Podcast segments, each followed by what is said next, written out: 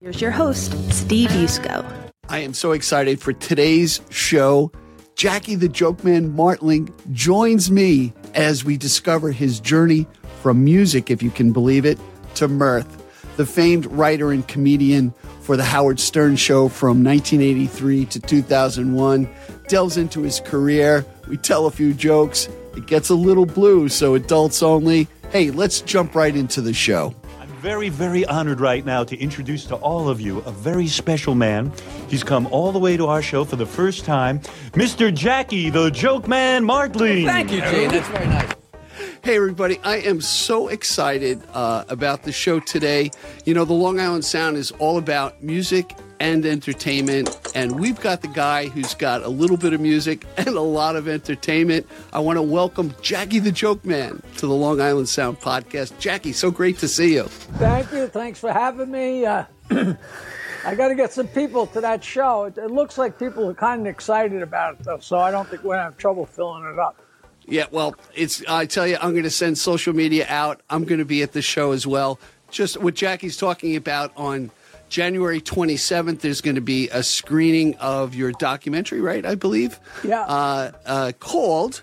You haven't heard this one, and uh, no, no, that that's actually the tagline. The name of Ah. it, the name of it is actually Joke Man. joke man. Got And it. that's just the slug line. Is just you haven't heard this one. You know. Got the slug line. Got it. Hey, I'm learning shit. What can I tell you? There you go. Hey, so I'm a I'm an old Island Trees Levittown guy. I graduated high school in '79. I've seen you perform. Uh, it's I tell you, it's one thing, and I, I got to tell you, I'm, I'm a little starstruck here, so just bear with me. I'm really enamored by musicians who've woodshedded their craft and comedians who can get up there on stage and do what you do, and it's just uh, I tell you, you, I think I was reading one of your bios. They call you a savant of remembering every joke you ever told, which I think is is kind of amazing. You know, you're no dummy. For- You know, it's, uh, it's a weird thing because that's all I can remember. I couldn't tell you what I had for breakfast, you know, but uh, but I really do know so many jokes. I've known them. It's not that I just, you know, I, I started doing comedy just because I bailed out of music because I wasn't making any money and I didn't see any success in my future. And I just said, well, let me just tell these jokes on stage so I can come up with something better. And I never looked back. I just got luckier, and you know, luck favors the prepared. You know, but I had Right. known all these jokes. I had been telling them and listening to them and repeating them ever since I was a little kid. And by the mid 70s, when we had our band, the Off Hour Rockers, we played all over Long Island and we played songs and told jokes. And of course, if you tell jokes on stage, everybody's like, I got a joke for you. And nobody ever had a joke for me that I didn't know. They just, and that was in the 70s. That's 40 years ago, 50 years ago, you know. That's, So- I, I t- I tell you, that's amazing. I think everyone has somebody in their life who, uh, you know, you know they tickle your funny bone, right? And you know, I, I'm thinking my friend Bob Murray. He always has a joke. He's a great businessman, and he kind of just draws you in. He almost kind of leans in and in a whisper and tells the joke, and then it's like you know three, four rapid fire, and you walk away smiling, and you're not worried about your troubles. And I think that's that's what you bring your audience for sure.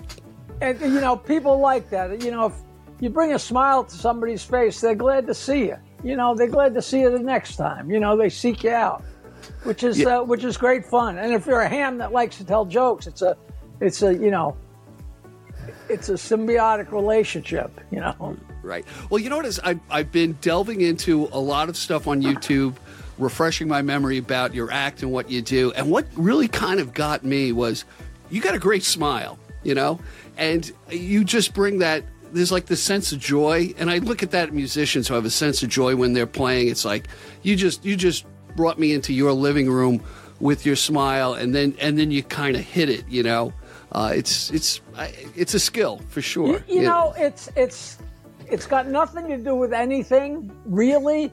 Okay. it's always bothered me watching great musicians or great singers and, and- and- or performers, and I just want to go up and shake them and say, you know, if you made it look like you were having a little bit better of a time yourself, it would just enhance it for everybody else. It's not that it's, it's not going to change a note on your guitar or a chord on your piano, you know. But some people just look like they, you know, they'd rather be anywhere than, than up on that stage. I'm like, Jesus Christ, man, you're lucky. Enjoy Yeah. yourself, you know. Well, yeah, you know, it's true, but it's also, I think, uh, and I've looked at entertainers on both sides of it, is when you become more transparent, uh, obviously when you become more relaxed with yourself and, and know and know your gig, you know, uh, that just really lets people in. It's not it's not easy for a lot of people. I can't. I mean, I've been on stage a couple of times with my daughter doing puns uh, at this place called the Punder Dome, and I did two minutes, and it scared the shit out of me. I, I made I made it through, but I came back with that. I think you were talking about the slop sweat, you know, down down your back. You yeah, know, it's flop, just flop sweat. Yeah, yeah, yeah. You know, it's, it's everybody. Everybody learns the existence of that. You know, the hard way. You know. Yeah. Hey, let's let's turn back the pages. Tell me about your early life with that band, because um, let me give a little inside information. My my good friend Mike Nugent. Uh, uh, knows you, and we were at uh, my father's place, and all of a sudden you're there, uh, which is kind of magical to me. And he goes, "Oh yeah, I know him through here, through Kevin Kelly, and this and that." And I'm like, "Wow!" And you were, and by the way, thank you. You were so generous to say, "Hey, I got a podcast too. Yeah, I'll I'll, I'll be on your podcast." So I appreciate that. But Sure, let's turn sure. let's let's turn back the pages to uh, the music part of it. I want to get you know because I even spoke to my wife and she's like, "Jackie's he's he's a comedian. What, what's he doing on Long Island Sound?" I said, "He's a musician too." And many people I don't think know that. So tell me about those Uh, early years. in uh, when I was a kid, I, I went to uh, kindergarten with my friend Chris Bates. Okay. and we went all through school together. And come around, I guess eighth grade, I guess I caught wind. We were a very small school, but I caught wind of like uh, that he was playing the guitar. I don't know how I knew that, and uh, and I went up to him and said, "Hey, Batesy, are, are you uh, you playing the guitar?" And what happened was and this is how I'll, I'll date myself right here. He, Okay. uh, he went to Sunday school, and there was a girl in his Sunday school class who said, "Oh, you know who's really cool? Ricky Nelson is so cool."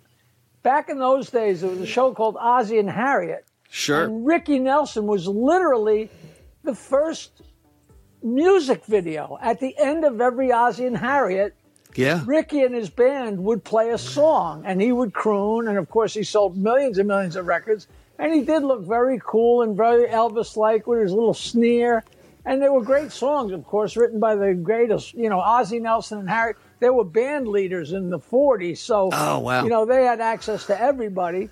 And, uh, so he, you know, the girl said that he was so cool, so he figured he'd learn how to play a guitar. So he went and signed up for guitar lessons and never saw the girl again. She never came back to Sunday school. He said, Yeah, I'm learning the guitar and um, I'm a little ways along. And he said, You know, if I taught you a couple chords, we could have a band and have a lot of fun. I said, That's amazing. Sounds good to me. You know, he's, he actually said to me, I could teach you four chords, meaning C, A minor, F, G, which is like the typical rock and roll Yep. podcast. Uh, podcast. You know, it's like the uh, the formula for for uh, you know one six minor, four five. They're just the same song. Yep. You know, yep. the one four five thing is is just the foundation of every song in the world. So he started showing me some chords, and then I got carried away and just got so into it. And we had a band all through high school. Wow. and we were we were literally playing we were playing instrumentals. And at some point i said to him you know we got to sing. Okay. and he said what are you talking about? I said we're not going to get anywhere unless we sing. He said but we can't sing. I said it doesn't matter. We have to sing. So we started singing and we were doing oldies a lot of oldies but believe it or not, when we were doing oldies, it was like Dion and the Belmonts and Little Sure. Anthony. Those were already oldies. oh wow. we started having a band because Little Anthony and, and Dion were from like 57, 58, 59, and here it is 1962.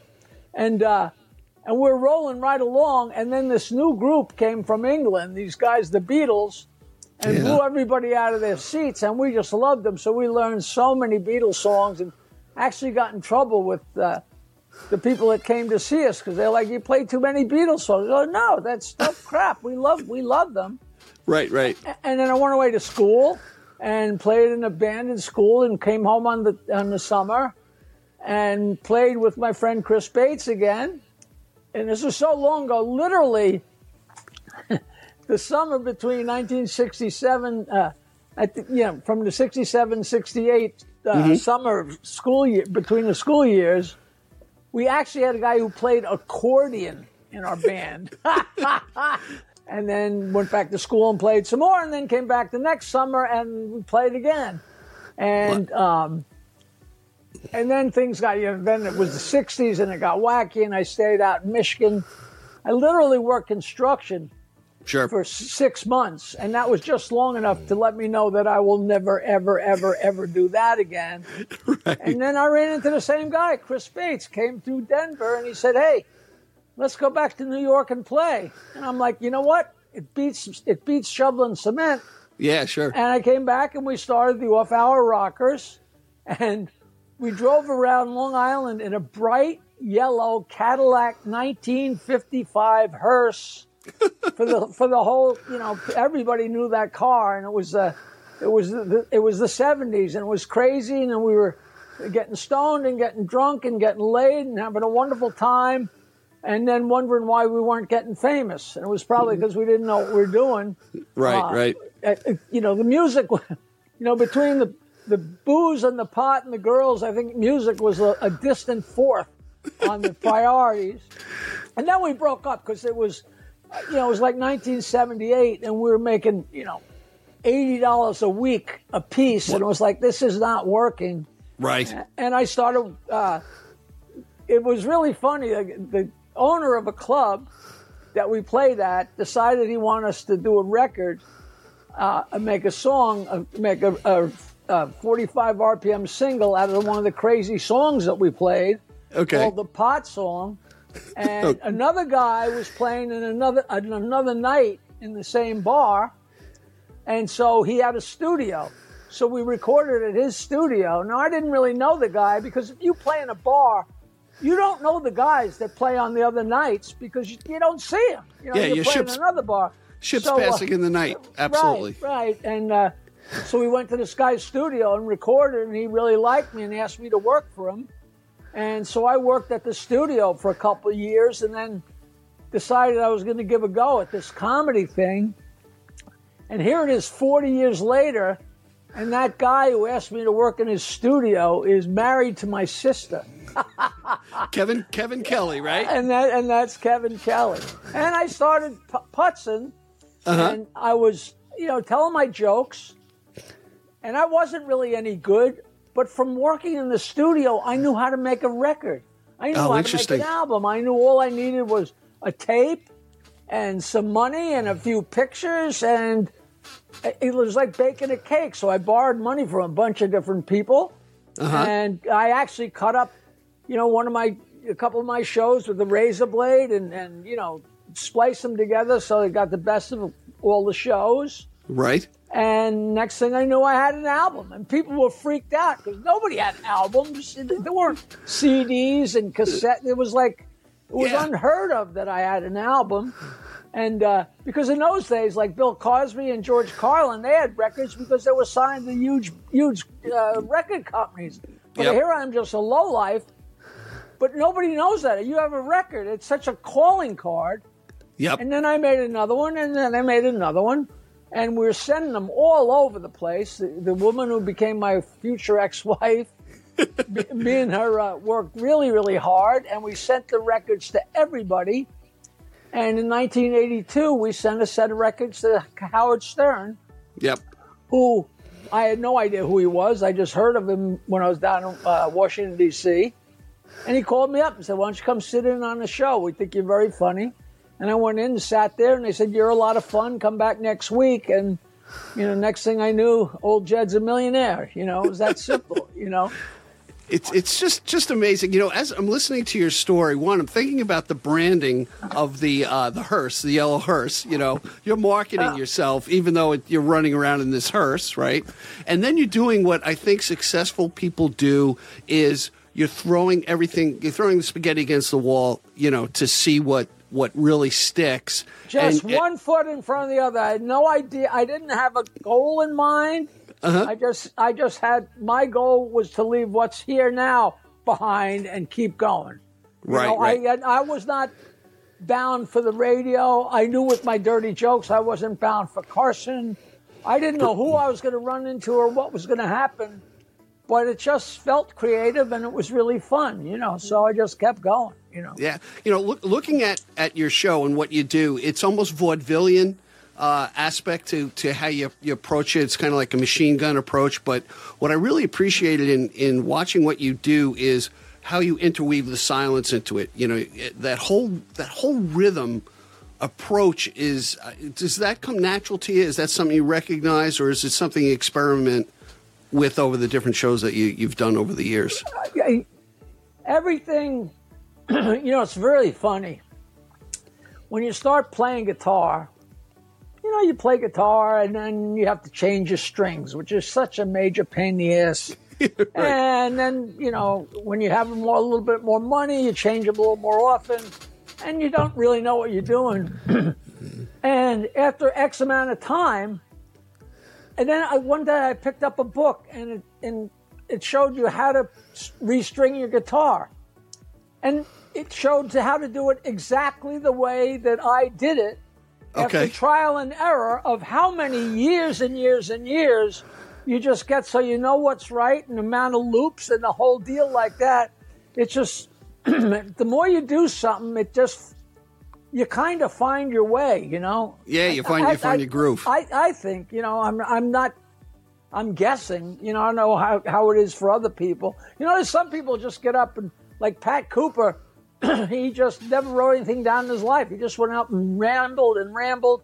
Me, wow. I got books and uh, uh, you know loose leaves and so much stuff written down and typed out. You know, I always had to really, really work at it. You know, you have to really work hard to make it look like it's effortless. Right. That's I, what's I, really crazy. You know what yeah, I mean? hundred percent. I, I, so I'm going to tell you my quick Howard uh, Stern story. Right because you said you know you really didn't know who the, you didn't listen to the radio, didn't really know who the guy was, right? And I'm working in Manufacturers Hanover in Hicksville. I'm answering the phone on the other side of the ATM. You know, when things were slow, we're looking up people and shit like that. You know, and all of a sudden I get Howard on the phone. Something screwed up. He, I think it ate his card or something. He put the code in the wrong time, you know. So I'm trying to help him. He's getting frustrated and he starts cursing me out and you know, and the, the guys see that, hey, you know, I'm getting like anxious, you know, and they lean over and he's like, oh, that's Howard Stern. He's on, you know, whatever NBC, and you know, he's great. And I'm like, he's an asshole. Click. so Howard, if you're listening, yeah, that was me. Okay. you know, I, I, life is like a prism. You don't know who you're getting. You know, you get you get this one person one time, and you see the same person the next time, and you know, it's it's very strange. It's very strange. You know, it's like relatives. If you see a relative that doesn't know they're your relative because you're seeing them out of context and they act like an idiot, it's like, oh, that's my relative. You know.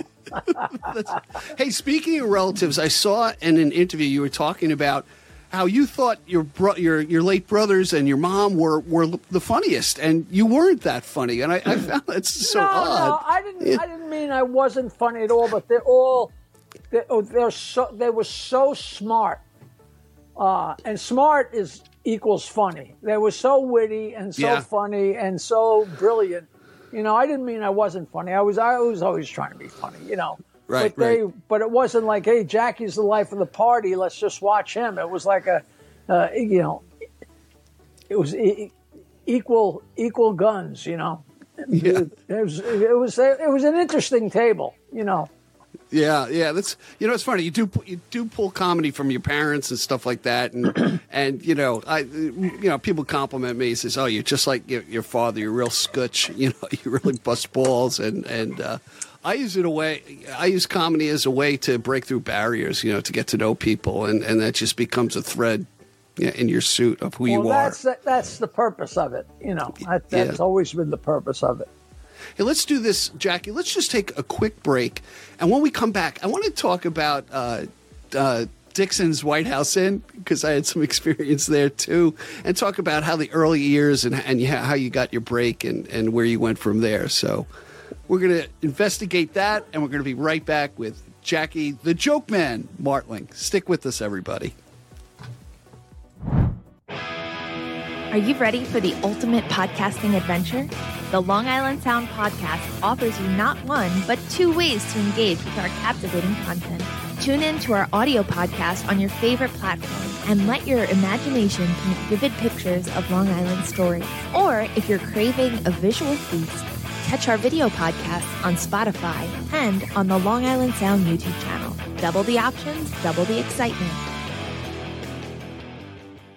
As I was, uh, let me repeat. So I was repeating to Jackie about how I got into this podcasting, um, and it, it, it so really parallels you being in the studio, you know, putting tape together, you know, and, and getting an album. You know, hey, I'm a little techie. I can know how to work cameras. I can speak in front of people. Uh, I, it's almost my little incubator. Uh, you learn how to speak better and how to become a better interviewer, and you listen back, and you, you know, just like you when you watch your stuff, you cringe a little bit. "Ah, I could have done this, I could have done that, and then you're better the next time.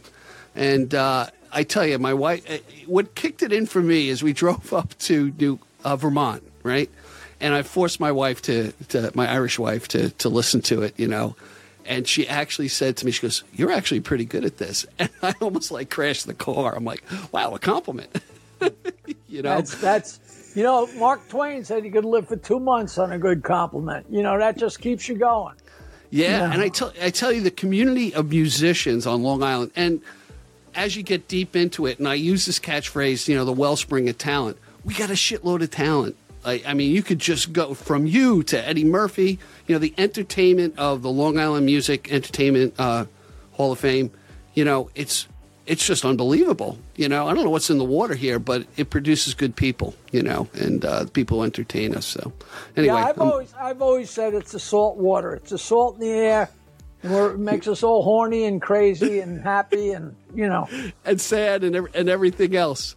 Early on, so now um, you're you're you're the band's not going. You got to make money, and your friend talks you into going uh, into comedy. Tell me, bring me back to that time. How did that No, kick? it- what's the reason I'm a comedian yeah, is because Epi from my father's place yeah, is such a cheap bastard. and that is a direct link. My band, the Off Hour Rockers, we were very small, two guys with a guitar, with two guitars, sometimes with a bass player. And it was a big deal if you got to play at my father's place. Oh, it was shit, a yeah. big deal. And once Yep. in a while, we get to play there. And we were booked to play there. And, you know, we'd get two or three or 400 of our, you know, we tell people, hey, you know, we're going to find you, and hit you with an axe if you don't show up for this gig. and they would all come out. It would be a great night always. And we showed up in the afternoon to do our sound check, and we couldn't do the sound check at my father's place, you know, the old one in Roslyn, yep. because Epi had booked his club for the Gong Show auditions for Channel 7 TV. Okay. So we couldn't do our sound check. And I'm out of my mind pissed off. And we're sitting there and I'm watching these guys audition. You know, somebody's hitting their head with a spoon and somebody else is juggling. And these two different guys get up and, you know, and they're trying to be comics. And I'm watching them and I'm, you know, They suck. They, came off stage. No, they were not that terrible. And they came off stage and, and I went up to one of them. I said, uh, you know, I, I tell jokes in my band. You should stick around and watch. And he's like, all right. So he stayed around and watched, and he loved what we did. And uh, he said, well, you you know, you're very funny. I said, thanks. And uh, I said, how'd you get to be a comedian? And I swear on my mother, he pulled out a card and said, uh, I had cards made. And here's his card, Richie Minervini, comedian, and his agent was Betty Patterson, who was Patty Smyth's mother, of all the craziness. Wow. And he says, uh, "Yeah, we, we do do our comedy at Richard M. Dixon's White House Inn. You should come over there and meet the guys." And I said, "Sure." And uh, I went over there, and it was me and Minervini and Bob Nelson, Rob Oh, sure. Bartlett, Yeah. Dave Hawthorne, Bob Woods, uh, uh, Eddie Murphy was there. It, it was uh, Bob, Bobby, uh, Bobby Collins. Like everybody wasn't there every night. Like it, it was like a mix and match. Whoever showed up, Sure. and um, and Dixon didn't like me because I was dirty, and and he was a fruitcake anyway. But uh, we had fun, and then he wouldn't pay us. you know, he'd only give us five dollars a piece and a few drinks. So we Uh. found a place in Huntington that would let us take the door. Uh, you know, Right. you serve the drinks and the food, and we'll take the door. And me and Richie, Richie Minervini, we, we started the show at Cinnamon in Huntington.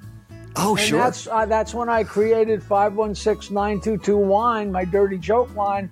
I created that specifically to promote the shows at Cinnamon and Huntington, which w- within a year and a half or so blossomed into the East Side Comedy Club, which was the first comedy club on Long Island.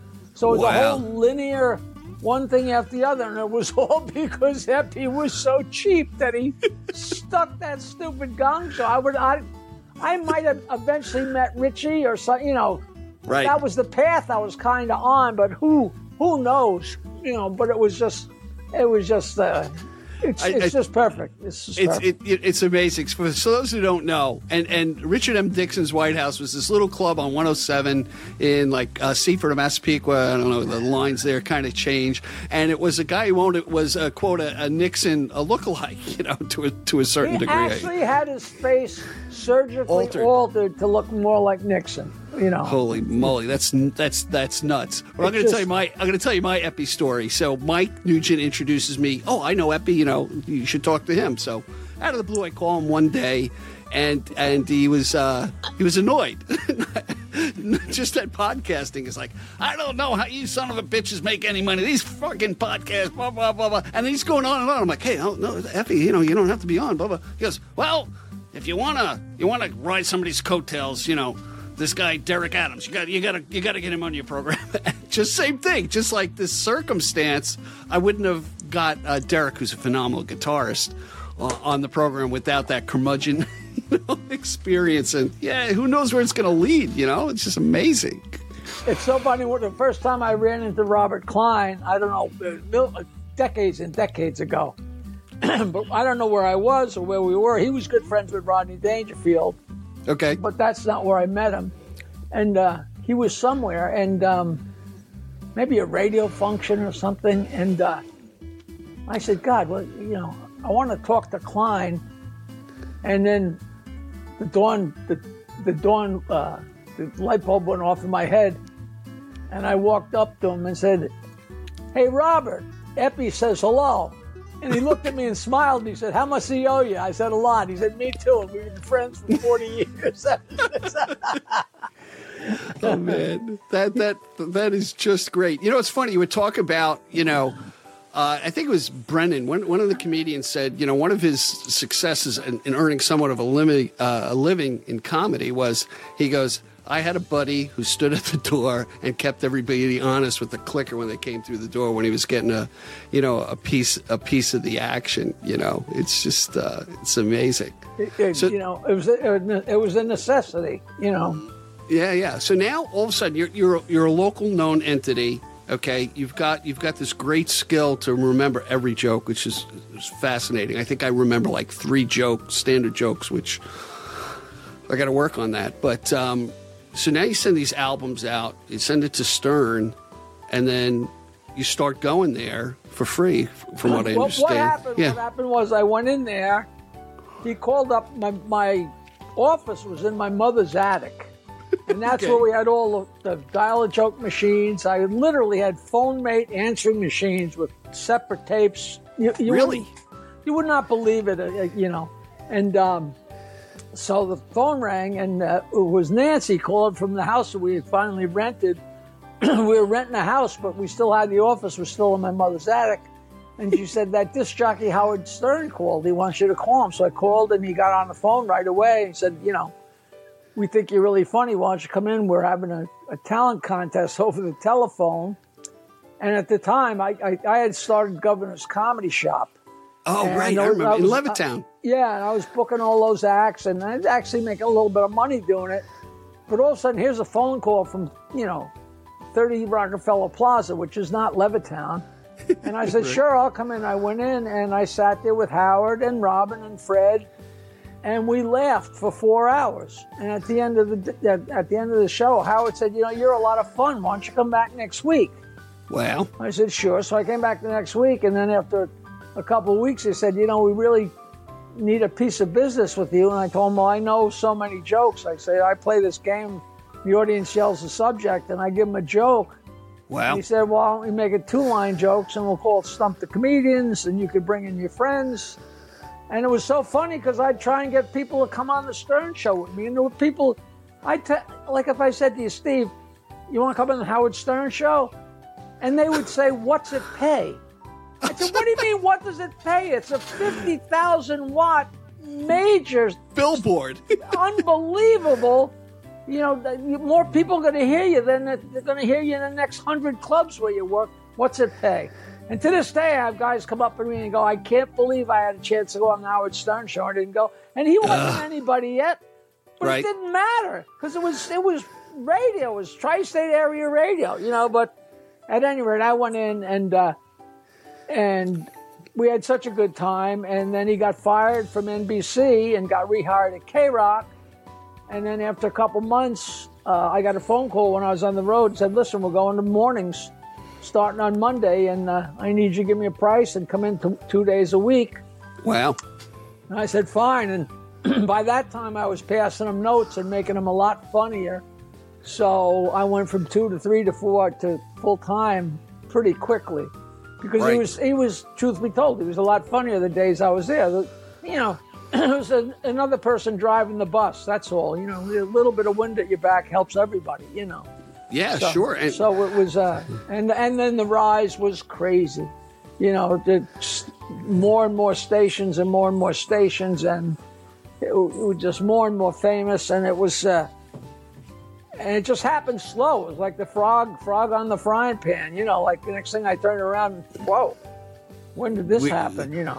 Well, you know what? You know what I find interesting. You know, you were talking about, um, you know, your your dirt, your jokes were dirty. You know, so you know you wouldn't get here or there with that, but you kind of continued with it, and then you parallel that with Stern. And you know, I really didn't like, to be honest with you, Howard Stern in the early days. Just like, oh, geez, you know, I just just wasn't my thing. You know, and I, my friend Pete Collins, man, he, you know, he, I love him, Baba Booey, Booey, Bing, Bing, Bing, You know, but Right, you have that. Some people love them, some people hate them. You know, it, it, it was, it, it, you never knew, and you never knew who. This guy might hate him, and his wife loved him. You know, you never could tell. You never could tell. You know. Yeah, but he was he was on everybody's radar, whether you loved him or hate him. Just like P.T. Barnum, I don't care. It's like as long as they spell my name right, who gives a shit, right? Right, right. If you want to, if you want to keep in the conversation at the water cooler, you better have an idea what's going on. You know.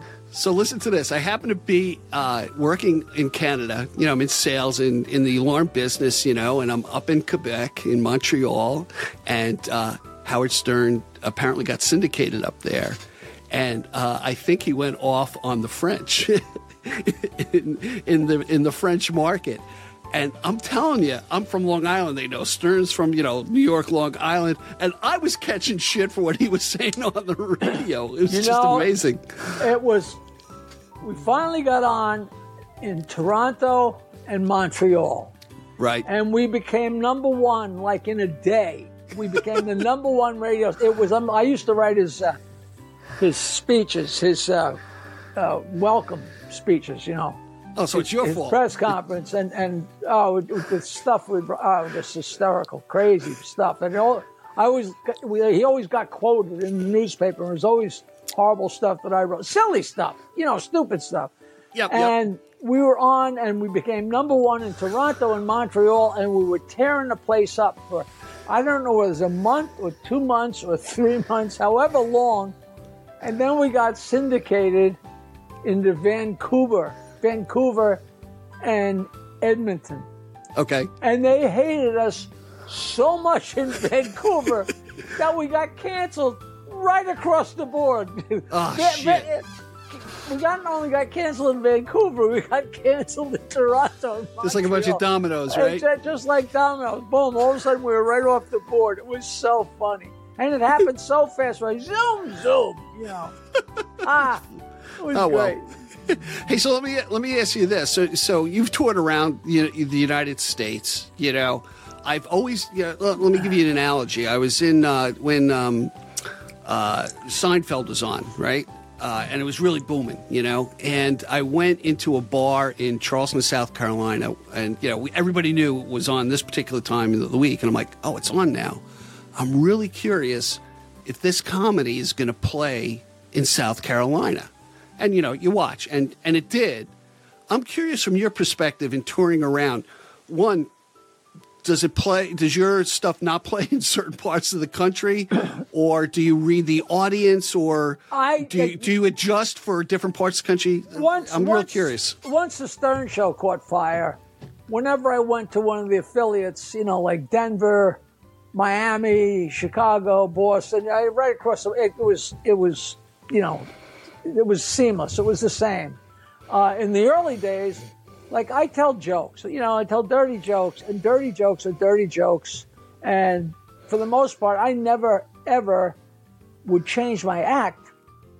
But the first time I got booked in Nashville, Tennessee, I went down there and I did okay, but nowhere near like I like to do. And I'm headlining right. and I thought about it. And the next night, and this is not a cut on the people of the South, they just operate at a different speed. I went one third as fast. I took my time with the jokes and gave them plenty of time to digest the jokes, and I Right. killed. I killed the room. It's just I was going too fast for people to. You know, that's just that's just not the le- not not it's not the level of conversation. It's not the pace of conversation.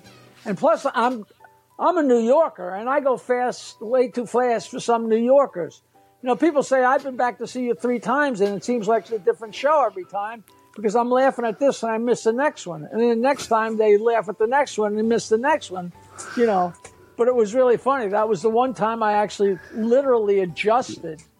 You know, it was, it was, it was, it was really interesting, really interesting. Yeah, yeah. You know what? I'm thinking about about what you do, right? And in the by the way, in the workplace now, okay, I can't tell your jokes, uh, and maybe for a good reason. Uh, uh, of offending somebody or you know where it's going to trigger something of that sort of thing so the only place to hear a good dirty joke is in the privacy of a locker room or in a comedy shop or you know online uh, which maybe. is just which is just such horse shit you know uh, i know that the boss should not be taking advantage of his secretary etc right. But everybody meets their partners in the workplace or at lunchtime or you know that if a guy says like you know you you know, it's one thing if the boss says blow me or you're fired. That's that's a whole different level.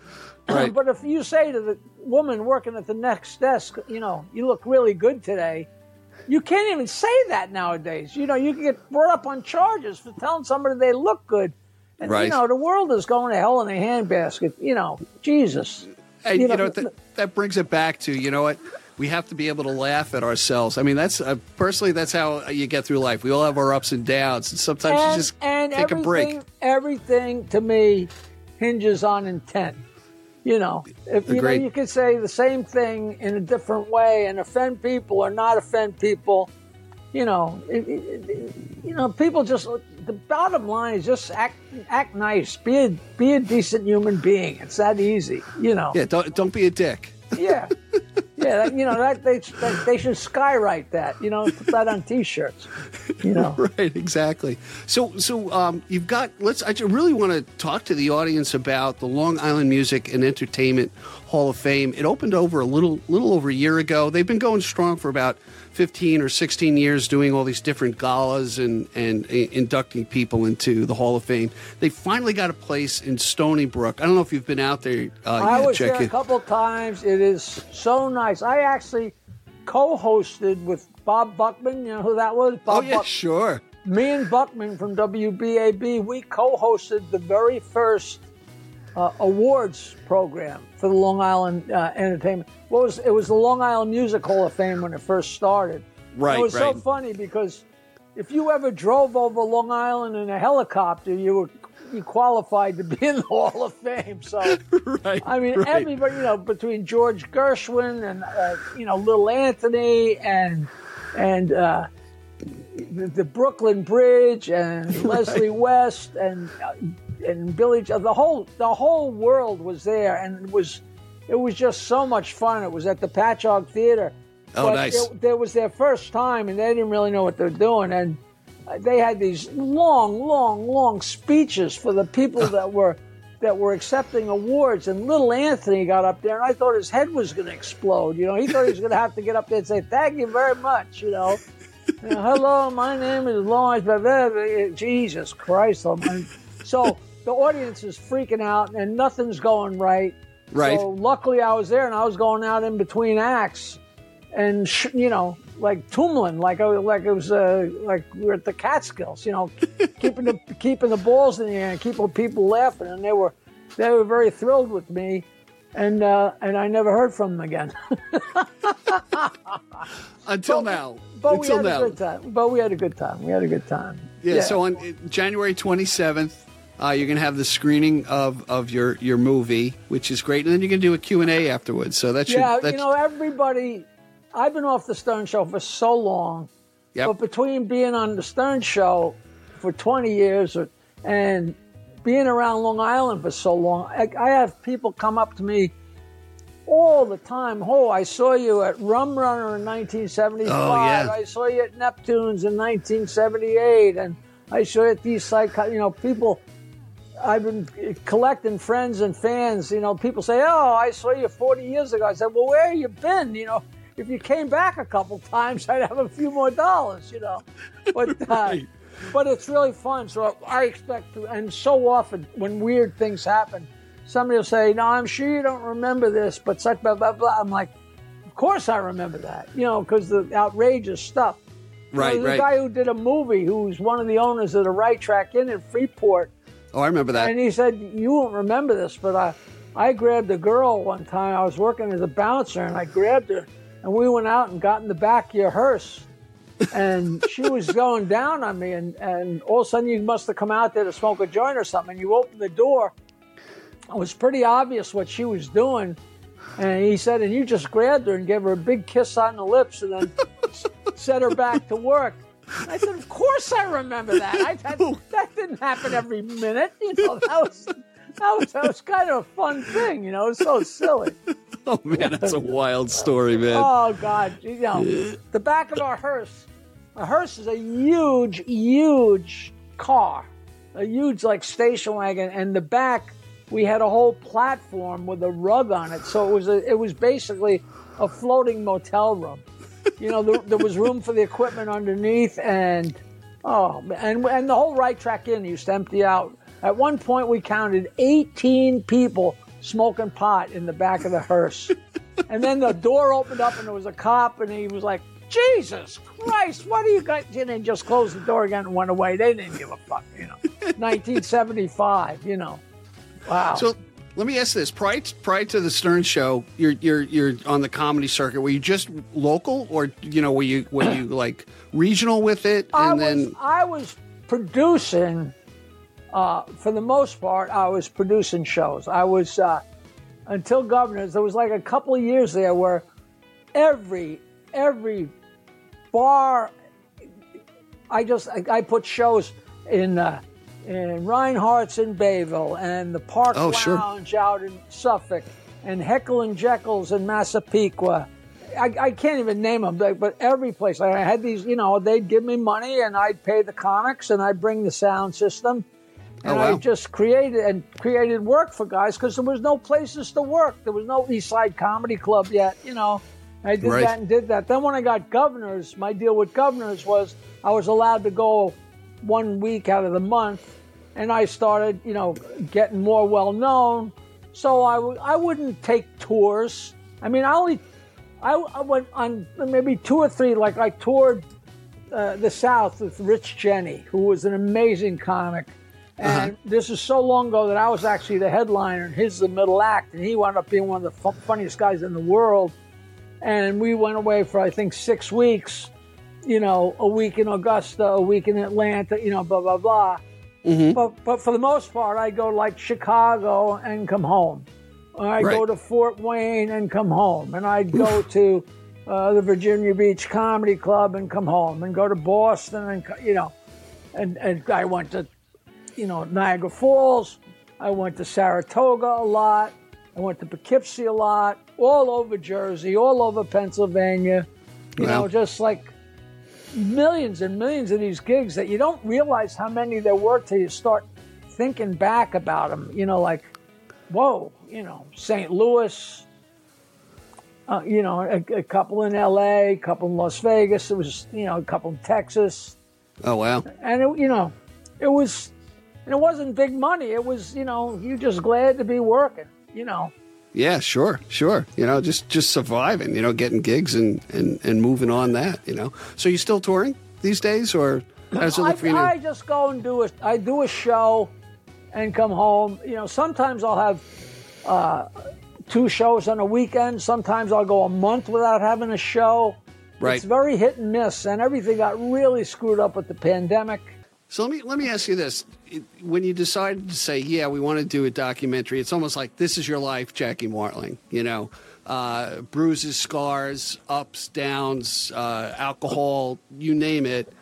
Hey, you know, it's almost you know, you're really you're really making yourself transparent to people, and then you're happened, having people. What happened was that these people wanted to do it, and they Right. started. And then my I, I had a uh, radio show on Sirius XM for eight years with with my good fellow Friar and good friend Ian, who has a production company.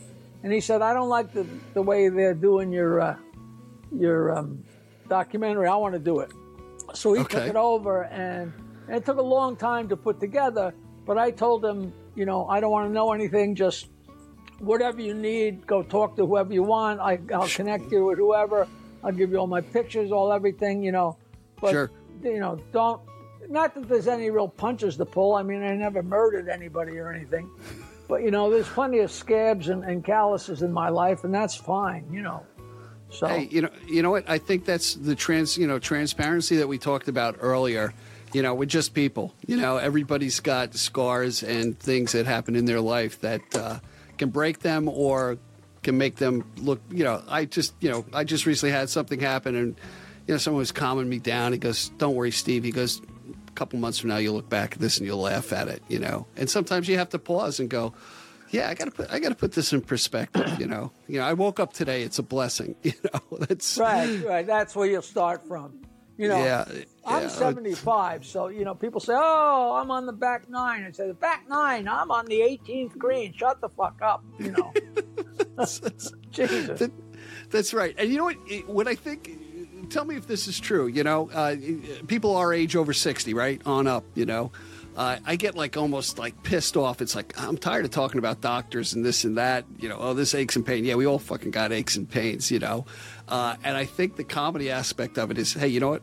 Let's let's tell a joke. Let's let's break out of this before we you know spiral down the rabbit hole of of pain and Yeah, aging. you get know. together and I say, you know, this guy's got a knee operation, and this guy's got a back operation, this guy's got a colonoscopy. I'm like, you know, you know, there was a time when we talked about beer and pussy. Do you remember those days? You know, Jesus Christ, you know. So, um, But it hey, really is true, and I, and that's what comes, and you know, but it's still it's still ridiculous and still interesting and it's still funny because everything goes wrong. You know, you can't complain about one specific thing hurting because if you the, the next thing you know, you something much worse is going to happen. So shut up. You know. let me let me let me, let me ask you this, uh, Jackie. You know what? A, a lot of uh, and they talked about Stern kind of rebranding himself. Uh, you know, and I think he's an excellent. He's always been an excellent interviewer, and I've watched his stuff. And uh, you know, I'm interviewing, so I want to emulate the good people who interview uh, themselves. Did you see a change in your comedy over the years? Like, uh, I don't think you really changed your branding at all, right? I, I've never changed it. It probably has changed. I probably I look at old tapes of me after an hour on stage, and I am soaking wet, soaking wet from just going, you know. And it's just, but it was just me telling jokes. It's the same thing. I just must have done it at a different pace. I, I'm in tune with my audience. You know, I remember I was at first I used to be. What do you mean you're going to start my show at seven o'clock? And then I realized, wait, that's when my people go out nowadays. You know, like uh, Right. We're in bed by nine thirty. right. So yeah, it always kills me. I, I have a killer show and sell whole bunch of stuff, and I'm feeling like a million bucks, and I'm home in my bed at nine thirty. I'm like, how the hell did you know? Usually we didn't even start drinking yet, you know. So, right. but yeah, no, things haven't really changed all that much. You know, I used I don't do stuff the Joke Man as much as I used to, but I used to bring the girls on stage and just go, just go ape shit up there, and I, so politically incorrect. But uh, who cares? You know, like if if a, they know exactly what I'm going to do, so Right, if they come right. up on stage, they can't even, fa- you know. I mean, I'm not feeling anybody up. I'm not, you know, but I'm Right, just being rude and crazy and and uh, you know semi-offensive, and it's you know it. It It's, kind of a, rolls. it's a vibe. It's a vibe. If people know that all you're doing is trying to make it fun in the room, you know that supersedes everything. I think. Now there's always going to be some son of a bitch who's going to go, ah, "I didn't like that." Well, don't come next time. Stay the fuck home. You know. So have you ever have you ever done Vegas? I'm sure you've done Atlantic City, but have you done Vegas? Any of the rooms out there? in the 90s when we were really cresting in the Stern Show, I used to sell out the top of the Riv, which was a thousand people. Did you ever see the movie Casino? yeah, sure. Yeah. Well, Robert De Niro and Sharon Stone get married at the top of the Riv in this huge room that's completely glass enclosed Oh, cool. uh, at the top of the Riv. and that's the room I used to sell out. And down the hall from there, they had this immense suite with a grand piano and a second floor, and that was the suite that they gave me when I was working. You know, Oh, and the cool. guy who booked me for those shows was Steve Schirripa, for, who was on The Sopranos. oh, okay. And now he's on Blue Bloods, but he was the entertainment director of the Riviera in the 90s, and we had some wild, wild times. Oh, Jesus Christ, you know. Just, You know- just great, just great. You know, you know, it's amazing, and I'm thinking about you know people know what to expect when they see Jackie Martling, and I'll never forget. My dad used to go to Vegas all the time with my mom, and he recounted. Uh, you know, he didn't. Re- he knew Buddy Hackett from the the Carson show. He didn't know Buddy Hackett's act, and he brought my uh, nice church going uh, late mom to the show, and he was like flabbergasted. You know, and it's not like he could leave because then you're going to get tortured. You know, but uh, it's that's funny in and of itself. His, uh, his son Sandy is a good friend of mine. We go Oh, is he? back and forth. Yeah, and uh, it's really funny because his name just came up. I'm listening to this incredible book called Outrage. There's this guy named Cliff Nesteroff that wrote a whole incredibly long book. That's a whole. It just references everything in comedy since 1860 and it's really fantastic. And he just wrote a new book called Outrage. it's about all the complaining and the craziness and the people that wanted to shut things down from the minstrel days on, and it's it's just insane. And he just, I just got, I'm at the end almost, and he just got to Andrew Dice Clay, and Dice's first show was in uh, some some gig upstate, and it was booked by Sandy Hackett. So it's funny that you just brought his name up because Yeah. he, he, he booked Dice for his very first show. But he's a good character, and uh, yeah, Buddy Hackett was, you know, he was, you know, he was wild. He was dirty and crazy, and you know, Right, right, but he could he could make uh, he could be the Buddy Hackett made for TV too, you know, on on Carson. Which it's interesting how you can adjust it. Hey, I got to ask you. Then maybe I'm getting into the secret sauce a little bit, but before you get on stage, do you do, have you do you kind of outline? Okay, this is where I'm going to go, or subject matter I'm going to talk about, no, or it's have- more extemporaneous. I have an act, and I do an act. Okay, Uh, it looks like, oh, I got one. Oh, oh, here's another one. But it's an act. I know everything I'm going to say. And Okay. If you came to see me on Saturday, you might see word for word the exact same show you saw Friday, or you might not. And the way I explain it to people, it's like if I drive from Bayville, from Oyster Bay, if I drive to Manhattan on the expressway, I'm going to go past every exit. People say, How do you remember all those jokes? Well, how do you remember to go past every exit on the expressway? They're just along the way. right. But at any point, I can get off at New Hyde Park Road and go and piddle around and tell some different jokes and visit a whole other thing and either come back in where I got off or come back in a little further up on Little Neck Parkway because I know I've killed some time and I just innately know what's going to be roughly, you know, between 55 minutes and an hour and 10 or 15 minutes. Wow. And um, and it's funny, and your act is completely uh, the length of react has so much to do with how good the audience is, uh, or not even how good they are, but how hard they laugh. Because sometimes you can have a great audience and they don't laugh that long. Uh, Right. Some audiences laugh longer because it takes them longer to get the joke. So it's funny, you never know. But for the most part, I know what I'm going to do, but I also I got so many jokes from so many different places that just sometimes they just pop up, you know. So All right, let me put you to the test if I can. So, by the way, my mom was Polish, my father was not, but my dad would tell Polish jokes at the dinner table just because he could. Give me a Polish joke. Um, first, I got to tell you Okay. that growing up in the '50s, um, everything was Italian jokes. Okay. I never heard a Polish joke ever. There was no Polish people up here where I'm from, and Right. it never. And all of a sudden, I got to Michigan State, and everything is that you hear about the Polak that did this, and and I learned 40 years ago that saying Polak is is as bad as saying you know bad Yeah. words for a Jew or a black person. You know, Right. it's like Polish people is you know whatever. It's, it's the same thing. But I'm mm-hmm. like, and all these Polish jokes, they were the exact same jokes as the right. Italian jokes. But then you learn that the Aggie jokes in Texas are the Polish jokes of, of Texas, and the Newfound, the Newfoundland people, the Newfies. It's all the same joke. It's just all to make make fun of people. You Right, know? right. my my favorite Polish joke is the uh, Polish family sitting around in the living room, and the wife says to her husband, "Let's send the kids out back to P L A Y so we can fuck," which is just the perfect the perfect Polish joke. You know, they're all fine. You know, and they can all some of them like that one you need you need to say fuck you really need but so many jokes you don't you don't need Right, it's they don't need to be dirty and so many times they don't even need the polish guy or the italian guy or the black guy you know Right, because right. if it's if you just if It's if universal. The, if the intention is that the people are stupid, you know, it, it- you don't have to be Polish or Italian to be stupid. You Right, know we all, we're all stupid. You know. Every ethnicity has, yeah, has a group of stupid. right, right. So let me listen. You're, you're doing a show. You're killing. All right, you're killing it. You know, it's just the laughs are coming, the energy's there. You're you're kind of rapid fire, and now you know you got you obviously have sense of timing with the joke, but you have sense of timing of how much time I'm going to be up here on on stage.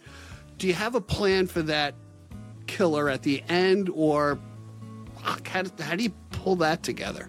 When I when I know I'm near the end, I I, I stop. Uh, uh,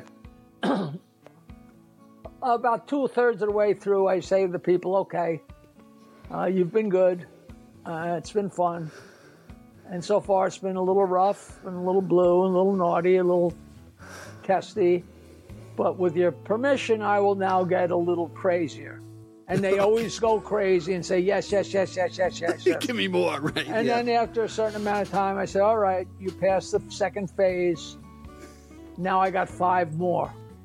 Do you want to hear them? And they scream and yell. And then I do a little ad for my book. and then I do five pretty horrible, pretty funny, crazy jokes to, to end it. And that's, you know, and that's that's kind of set in stone. Exactly what the five are aren't always set in stone because I kind of do what I feel like. Sometimes I have a brand new joke that I really, really like, and I'll use that. And uh, you know, I, I I have a joke that I've oh I've just been telling, and it's just not even that funny, and I just am in love with the guy. Okay, go ahead. the guy the guy buys a farm and then he realizes he needs a cow. He's got a farm he's got to have a cow so he goes to a cow sale. He sees a good looking cow he says that's pretty good. He says the guy selling the cow i think i want to buy that cow but i want to make sure it's still viable you know. Seller says go ahead. So the guy reaches underneath and starts pulling on a cow's nipple and the cow cuts a huge fart And he grabs another nipple and pulls on it a couple times, and the cow cuts an even louder fart. And he turns to the guy selling the cow and says, geez, this cow is from Minnesota, huh? And the guy says, Yeah, how'd you know? He says, My wife is from Minnesota. which is just, which you just don't see that coming. It's just Right. so Those so- are, those are the best when when you you know you listen to it, like where's the where the hell's he going with Where's this? it going? No idea. It's great and, fun. and, and that's the best. I got I got to ask. I got a thousand questions, but I got one more. Um, early on in your career, you know, you always got somebody. Not always, but there's somebody in the audience who's going to try to best you. The heckler, you know, he's going to, you know, he's maybe a little in the sauce, and he's going to bust your balls. How is it for you early on in comedy to handle that, and how you do it today, or how you did it? You know, we we played in bar rooms, so we told jokes and played songs, and they were rowdy. So we had lots of lines to shut people up. So when I became a comedian, I I had lots of horrible put downs. But the thing is, you have to be careful because if somebody heckles you and you come back at them with something that's really really funny, you don't want to encourage them to do it again because they're going to want to hear the next thing. You know, like say stuff like, "Oh, I hope your next shit is square."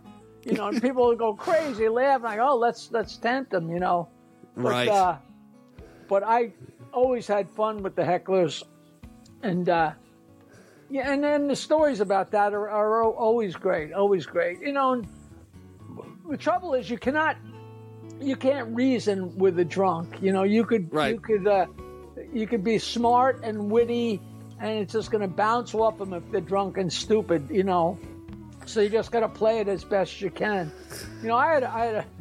I had a table full. I was working at Rascals South in Ocean Township. And Okay. those were the best best clubs, the Rascals Club. There's like 400 people packed in, and I'm destroying Wow. this place. And there's a little table in the front with about six guys, all guys, no girls, and they were they were bombed. And they're having they're big Stern fans. I could tell they're having the time of their lives. and this one guy, uh, you know, heckled me a little. And you got to pick your shots. You let them yeah. you let them say something here and there because it, you can't respond after each one. I, if that's the art. The art is not having the lines to shut them up. The art is knowing how to play it, you know. And you always Right. feel good when you do it right. Yeah. But this guy was a little too drunk, and he's giving me a little bit of crap. And I noticed that he was wearing a Rangers jersey, a Rangers ice hockey jersey.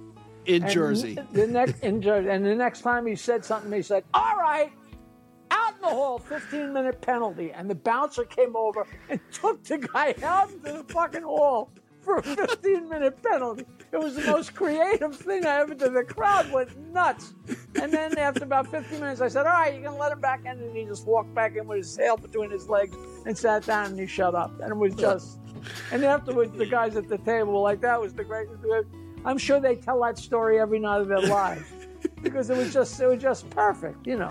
that's where you know that's where I think one telling jokes and then have situational comedy. You know, it's just like being at the Thanksgiving dinner table or any dinner table. Uh, that you know you come out with a quip that is just so witty and so biting, and and and you know you look around and uh, like everyone's laughing. I'm like, I didn't think it was that funny, but if you did, then it was. You know, No, all of, of course. no harm, no foul. The right thing at the right time is everything, you know. Timing, rhythm, silence. Uh, I tell you, hey Jackie, I really, I really want to thank you. Um, you're really generous uh, to to come on the Long Island Sound podcast and and tell us, you know, a- about your life. I really encourage everybody to get, watch the documentary. Come to the Long Island Music and Entertainment Hall of Fame on the 27th of January. I'm going to do my best to be there because I'm sure I got like 10,000 questions I didn't ask you. Uh, and I, I really think. I- people can come; they can ask anything they want. Um, one thing I do, I do, I do cameos. Do you know what they are? oh, sure. You know, I charge like seventy-five bucks, and I do a couple a day. I I actually make decent money because everybody, you know, tell my it's like father, tell my father a joke for his birthday, or Just like you my- and George, you and George Santos, right? You're doing the. yeah, you know what? What's really funny is when that moron got fired and start and they started talking about doing ca- that reminded the world all those cameos, all the you know because people forget all about them because it's the best gift. You know, that, Oh, sure. that people have them for the rest of their lives, and it's a stamp, uh, stamp in time and everything like that. And of course, I'm on Twitter. Uh, you know, I don't do a lot on Twitter, but I put my gigs there, I put a joke here and there. Right. And I, and I still got 516 922 wine. My dirty joke line's been going for 44 years. hey, Well, can you? how do you find the cassette tapes for the answering machines? I don't know. How do you do it? At this point, it's the second line on my house phone, and I change it, you know, every couple of weeks. I just sit there. It's just an outgoing message, and it's so ridiculous. But I just love being able to tell people it's still going because the stories about that joke line just go on and on and on. You know, my autobiography's out too, called uh, "The Joke Man Bow to Stern," and um, uh, people read it and like, wow, I didn't know any of this. I didn't know that's how it happened. I didn't know what it, you know, because all people know is Howard's version of everything, not Yeah. just of the show, but his version of my life, and you know. And people find out I'm, I'm a generous, nice guy, you know, and they're like, "Wow, that's not the guy that we know from the show." Yeah, you know. Well, Yeah, Moe, you know, Moe didn't really used to poke Curly in the eye either, you know. right. But you know that's an interesting point because if you're a funny person, right? People expect you to be funny, but you're not funny all the time. You've got you've got this whole plethora of, of complexity of who you are, and you know you can get kind of uh, put in tunnel vision. Ah, you know, be funny. you know, it's like okay, but there's there's more to it, and and I think we saw a piece of that today uh, in having our conversation with you. It was really a blessing to. Well, uh, I was glad to do it, and uh, and oh, and my my um, my website is jokeland.com. So if you want to know how to get tickets or where where the Hall of Fame is and all, all that stuff, you know, just uh, go to jokeland.com and, and come to a show and, and whoop it up. Yep. Everything is going to be in the description below with all of, of Jackie's links. And, uh, man, really looking forward to the 27th of January. Thanks so much for being here. I really appreciate it. My pleasure. My pleasure. Thank you for joining us today. I appreciate the time you spent with us. Please subscribe and comment and visit us at gigdestiny.com. Until next time, be generous with your joy, keep your spirits high, and let the music take you on a journey. Be well. Peace.